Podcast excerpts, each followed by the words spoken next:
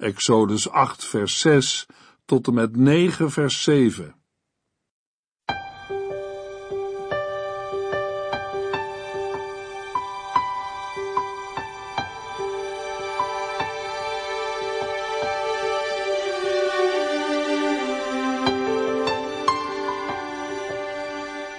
Hartelijk welkom bij De Bijbel Door, een programma van Transworld Radio. De Bijbel Door is een radioserie die u in vijf jaar meeneemt door de hele Bijbel. Van Genesis 1 tot Openbaring 22.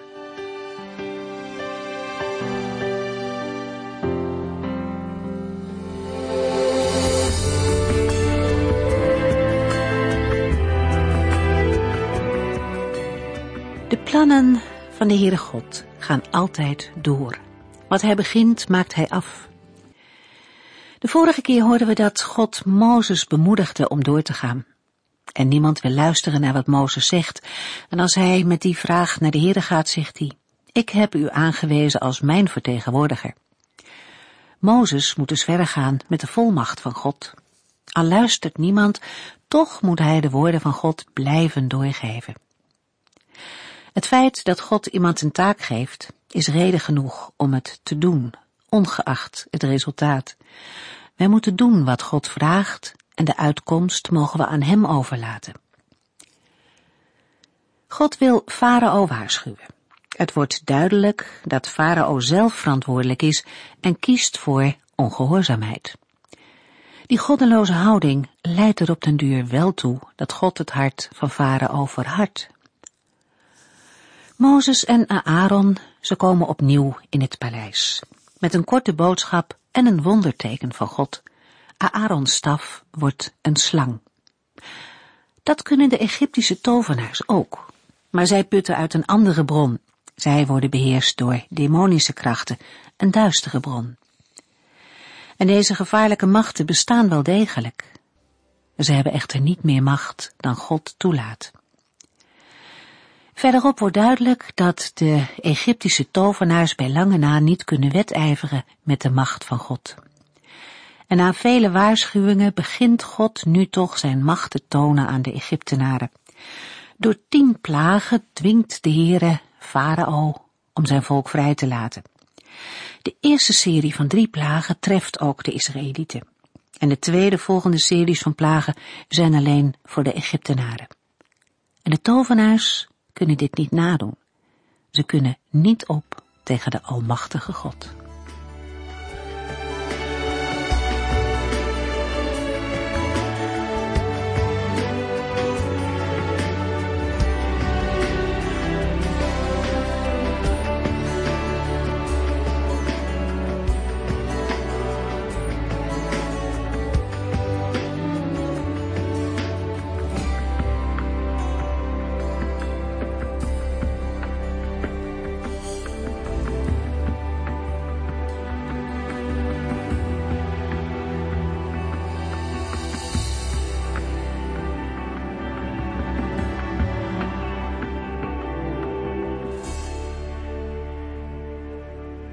In de vorige uitzending zagen we dat de Heere tegen Mozes zei, Ga weer naar de farao en zeg tegen hem, de Heere zegt, laat mijn volk gaan, om mij te dienen. Als u hun dat weigert, zal ik uw land straffen met een kikkerplaag. Exodus 8 vers 5 Het land laten wemelen van de kikkers, dat moet een vreselijke toestand zijn geweest. Exodus 8 vers 6 toen strekte Aaron zijn arm uit over de Egyptische wateren, en de kikkers kwamen van alle kanten opzetten en overstroomde het hele land. De kikkers waren overal, in slaapkamers, in keukens, in elk vertrek van het huis, zelfs in de bakovens. Als mensen ergens liepen, liepen ze over kikkers, als ze ergens zaten, wemelde het van de kikkers. Het was een vreselijke toestand. Eén kikker kan voor velen al te veel zijn, maar overal kikkers veroorzaakt grote consternatie en verwarring. Maar dat was nog niet alles. Exodus 8 vers 7. Maar de geleerden deden met hun toverkunsten hetzelfde en lieten op hun beurt een golf van kikkers over het land komen. Met de kikkers die er al waren, werd met de toverkunsten van de Egyptische geleerden de plaag alleen nog maar erger. Daarnaast laten de toverkunsten ook de macht van Satan zien. Exodus 8, vers 8 tot en met 11. De farao riep Mozes en Aaron bij zich en zei: Bid tot uw God en vraag hem of hij de kikkers wil weghalen. Dan zal ik uw volk laten gaan, zodat zij kunnen offeren. Mozes zei: U moet maar zeggen wanneer u wilt dat ik voor u zal bidden, opdat de kikkers zullen verdwijnen. Alleen in de Nijl zullen dan nog kikkers achterblijven. De farao antwoordde: Doe het morgen. En Mozes zei: Zoals u wilt. U zult dan zien dat niemand gelijk is aan de Heere onze God. De kikkers zullen u, uw huizen, uw dienaren en uw onderdanen met rust laten. Alleen in de Nijl zullen er nog achterblijven. Weliswaar hadden de Egyptenaren elk jaar te maken met grote aantallen kikkers. Dat was wanneer de Nijl na de jaarlijkse overstroming haar normale omvang terugkreeg. De kikkers zagen zich in hun leefgebied beperkt en zochten daarom op het land een veilig inkomen. Gewoonlijk zorgden de natuurlijke vijanden van de kikkers ervoor dat zij niet tot een plaag konden worden. Nu is er sprake van een extreem grote kikkerpopulatie en die beperkte zich niet alleen tot de Nijl, maar was over het hele land verspreid. Zonder aanzien des persoons waren de kikkers de huizen van de farao, van zijn dienaren en de gewone bevolking binnengedrongen. De plaag is daarmee niet alleen lastig, maar verontreinigt ook het voedsel. Het is opvallend dat de Egyptische tovenaars ook een golf van kikkers over het land konden laten komen. Maar zij konden hen niet laten verdwijnen. Farao was door deze plaag helemaal van zijn stuk. Hij was bereid alles te beloven als de plaag maar ophield en de kikkers verdwenen. God begon de farao te dwingen hem te erkennen in wie hij is. Exodus 8, vers 12 tot en met 15. Toen verlieten Mozes en Aaron het paleis van de farao. En Mozes bad tot de Heere en vroeg hem de kikkerplaag te beëindigen. De Heere verhoorde Mozes gebed en liet de kikkers sterven. Overal lagen dode kikkers, die een vieze stank verspreidden. Ze werden op grote hopen bij elkaar gegooid. Toen de farao echter zag dat de overlast van de kikkers was verdwenen, verhardde hij zijn hart en weigerde het volk te laten gaan, precies zoals de Heere had voorzegd. De dode, rottende kikkers worden verzameld op talloze stinkende hopen. Terwijl bij de eerste plaag het water verontreinigd was door dode vissen, wordt nu het land verontreinigd door dode kikkers. Toch is er sprake van verlichting, immers, het einde van de ellende is voor de Egyptenaren in zicht, maar niet voor de Israëlieten. De farao bedenkt zich en toont zich niet bereid de Israëlieten te laten gaan. Zo gaan de woorden in vervulling die de Heere tevoren tot Mozes had gesproken. Exodus 7, vers 3 en 4. Vers 15 geeft een breder beeld van het verharden van het hart van de farao. Er wordt verteld dat hij zijn eigen hart verhardde. Dat wat de Heere doet, is naar de oppervlakte brengen wat er al in Farao's hart leefde. Exodus 8, vers 16 tot en met 19. De Heere zei toen tegen Mozes, zeg tegen Aaron dat hij met zijn staf op het stof van de aarde slaat. Het stof zal veranderen in muggen, overal in Egypte. Mozes en Aaron voerden Gods opdracht uit. Aaron sloeg met zijn staf in het stof van de aarde. Opeens verschenen in heel Egypte grote hoeveelheden muggen, die op de Egyptenaren en hun dieren neerstreken. Al het stof veranderde in muggen. Ook deze keer probeerden de geleerden hen weer met hun toverkunsten na te doen, maar het lukte niet. Dit is de hand van God, zeiden de geleerden tegen de farao. Maar de farao was opnieuw koppig. Hij weigerde naar hen te luisteren, precies zoals de Heer het van tevoren had gezegd. Nu de farao weer geweigerd heeft het volk te laten gaan, spreekt de Heer opnieuw tot Mozes. Hij zal een nieuwe plaag zenden, dit keer zonder waarschuwing aan het adres van de farao. Meteen krijgt Aaron via Mozes de opdracht met zijn staf op de droge, stoffige grond te slaan. Wanneer Aaron dat doet, zal het stof tot muggen worden. Deze zullen in heel Egypte mens en dier lastig vallen. Terwijl de eerste plaag het water en het land verontreinigde, en zo slechts indirect mens en dier raakten, wordt mens en dier nu voor het eerst uitdrukkelijk als slachtoffer genoemd. In gehoorzaamheid doet de Aaron wat de Heere heeft opgedragen, en door heel Egypte is de grond niet langer bedekt met stof, maar met muggen. De verwoording van dit vers benadrukt de grote omvang van de plaag. Evenals bij de vorige plagen probeerden ook nu de tovenaars, de leidinggevende priesters uit de Egyptische godsdienst, met hun bezweringen de plaag na te bootsen, maar voor het eerst zijn zij zonder succes. De tovenaars kunnen dan ook niet anders dan Mozes en Aaron en daarmee de Here als hun meerdere erkennen. Zij waarschuwen de farao dat hier hogere machten in het spel zijn. Dit is de hand van God. Niet Mozes en Aaron, maar de Heere God die achter hen staat, heeft deze plagen gezonden. Maar ondanks hun waarschuwing verandert de houding van de farao niet, zoals de Heere reeds had voorzegd. Exodus 8, vers 20 tot en met 23. Toen zei de Heere tegen Mozes, sta vroeg op en klamp de farao aan wanneer hij naar de rivier gaat om te baden. Zeg tegen hem, de Heere zegt, laat mijn volk gaan om mij te dienen. Als u dat niet doet, zal ik steekvliegen op u, uw dienaren en uw onderdanen loslaten.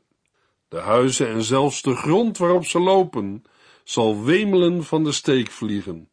Maar in het land Gozen, waar mijn volk woont, zullen geen steekvliegen voorkomen, zodat u zult merken dat ik, de Heere, in dit land ben. Ik zal mijn volk uit de handen van uw volk redden. Opnieuw spreekt de Heere tot Mozes. Evenals bij de eerste plaag moet hij de volgende morgen vroeg naar de farao gaan. De farao is bij de Nijl, om er te baden.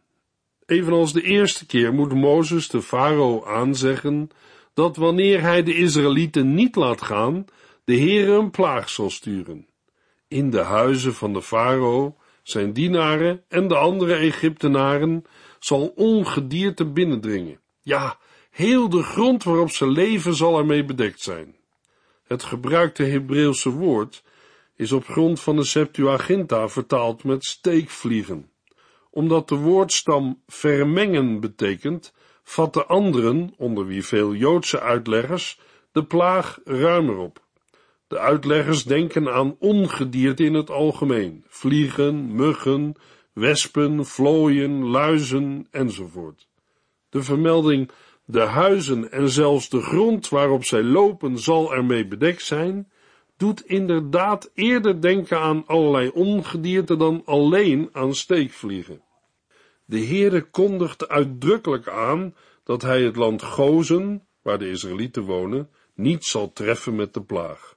Zo wordt het nog duidelijker dat in feite niet de farao, maar de Heere zelf zeggenschap heeft over het land Egypte.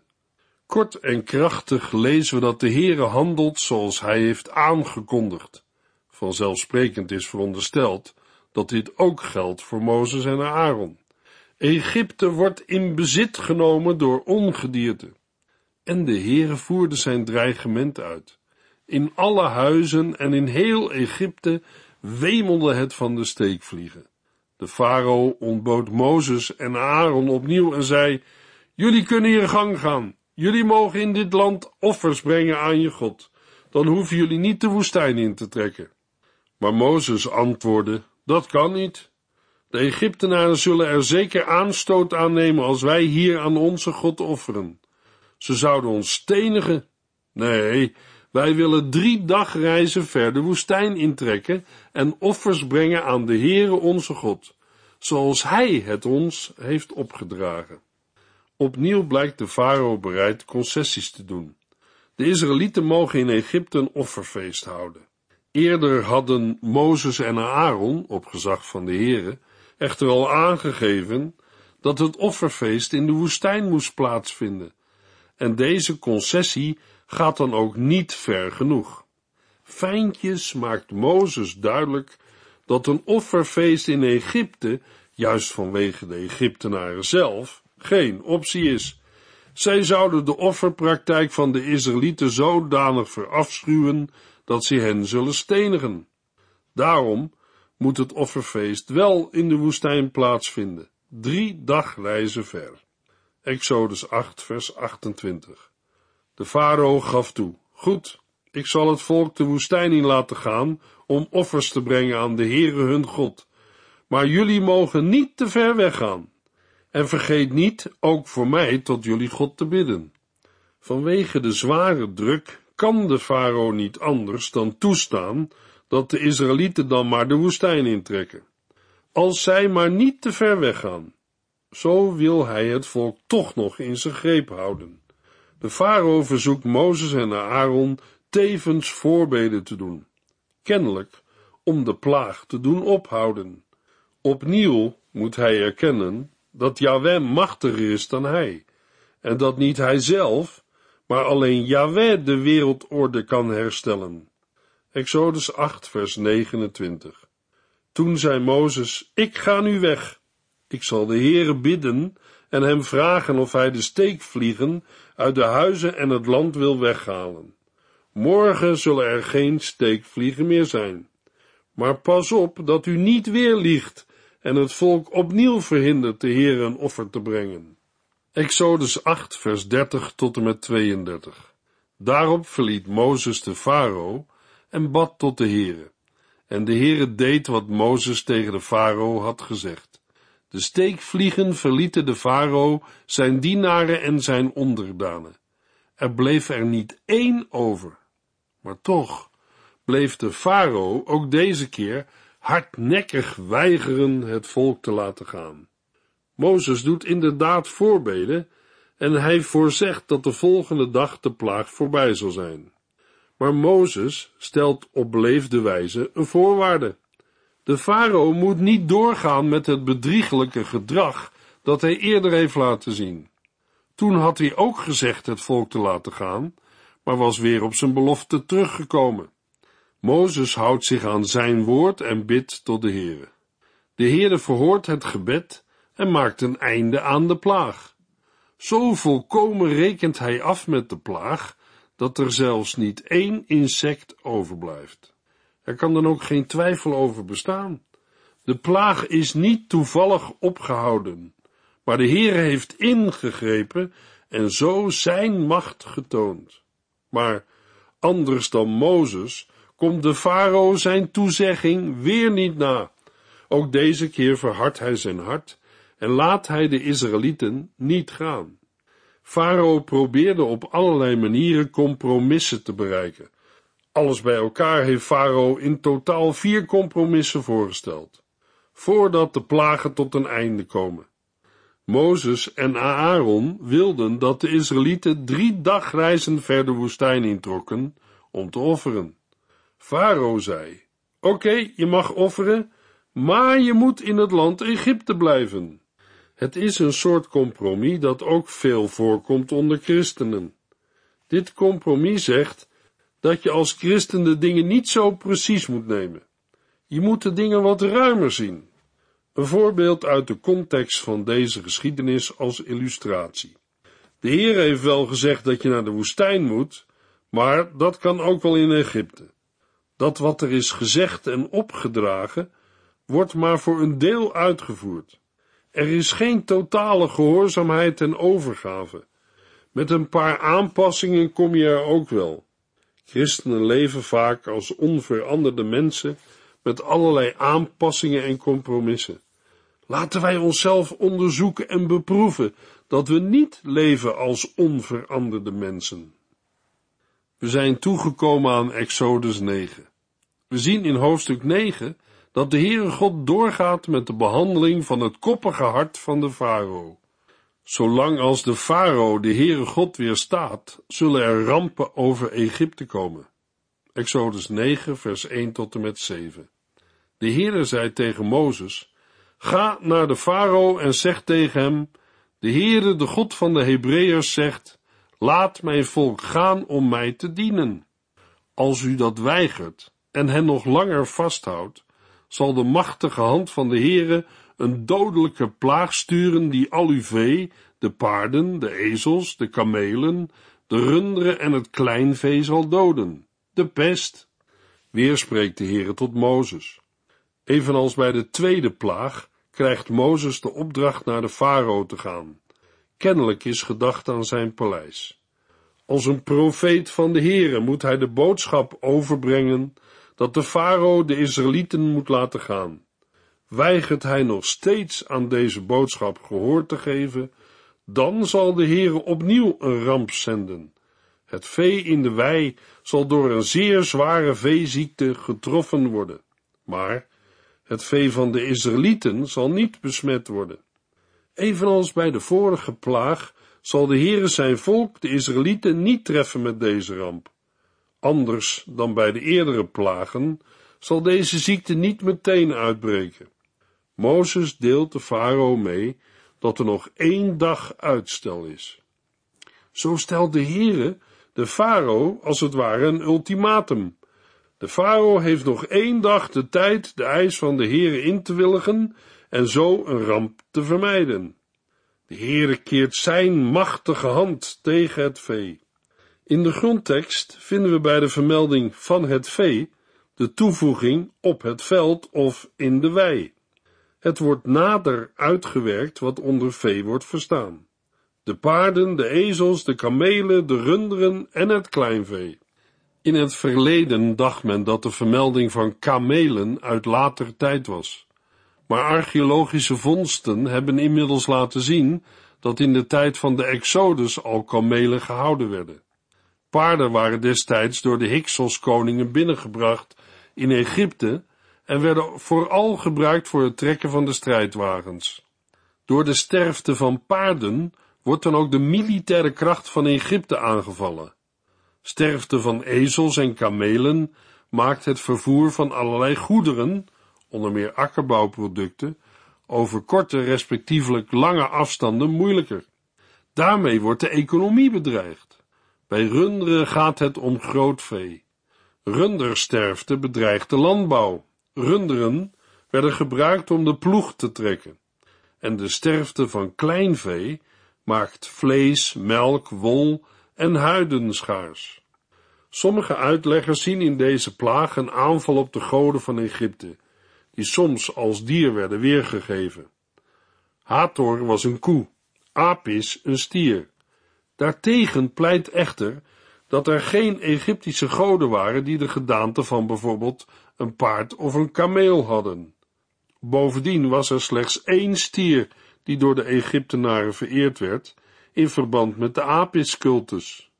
Anders dan tegenwoordige Hindoes zagen zij in andere koeien en stieren geen vertegenwoordigers van Egyptische goden. Uit de Sumerenbeschrijving is overigens niet duidelijk om welke veeziekte het gaat.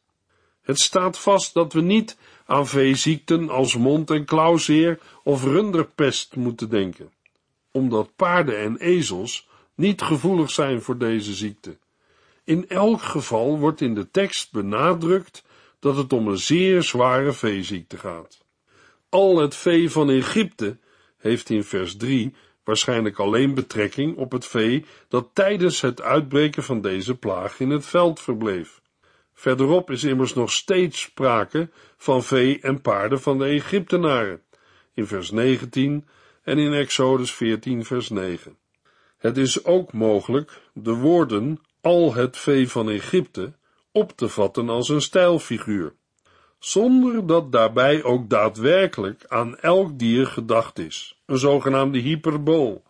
Bovendien kan het woord al ook allerlei betekenen. Een voorbeeld daarvan vinden we ook in Genesis 2 vers 9. In Exodus 9 wordt de vertaling dan allerlei vee van Egypte stierf. Overigens kan de uitgedunde veestapel reeds kort na deze plaag weer zijn aangevuld, omdat import van vee in Egypte niet ongewoon was. In Egypte stond het vee alleen in het veld in de maanden januari tot en met april, na de jaarlijkse overstroming van de Nijl. Aangezien de zevende plaag vermoedelijk begin februari plaatsvond, zal deze vijfde plaag ergens in het begin van januari hebben plaatsgevonden. Vers 6 maakt duidelijk dat de epidemie daadwerkelijk uitbreekt. Kennelijk is de farao bij zijn weigering gebleven. De gevolgen zijn verwoestend en verschrikkelijk. Al het vee van de Egyptenaren sterft op slag. Maar niet één dier van de Israëlieten werd het slachtoffer, zoals de Heer had voorzegd. Het wordt bevestigd door de dienaren die de farao erop uitgestuurd heeft om te controleren of het vee van de Israëlieten inderdaad gezond is gebleven.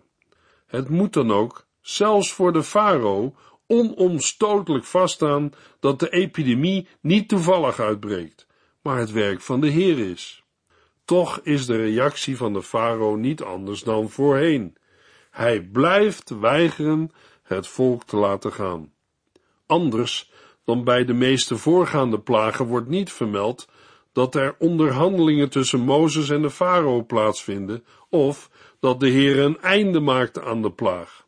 Dat is gezien het karakter van de plaag ook niet vreemd. Met de dood van het vee komt de plaag vanzelf ten einde. Je zou denken dat de farao nu wel onder de indruk moet zijn van de kracht en de macht van de Heere, dat hij de Israëlieten nu wel zal laten gaan. Maar niets is minder waar. Farao's voortdurende weigering om de Heere te erkennen en zijn wensen te gehoorzamen, heeft veroorzaakt dat God zijn macht in de vorm van verwoesting toont. God wil mensen zegenen. Hij wil bevrijden en redden. Maar het weigeren ervan kan zegen in vloek veranderen. En dat is het geval bij de farao. In de volgende uitzending zullen we zien hoe het verder gaat met de farao, Mozes en de Israëlieten. Zal hij het volk nu eindelijk laten gaan?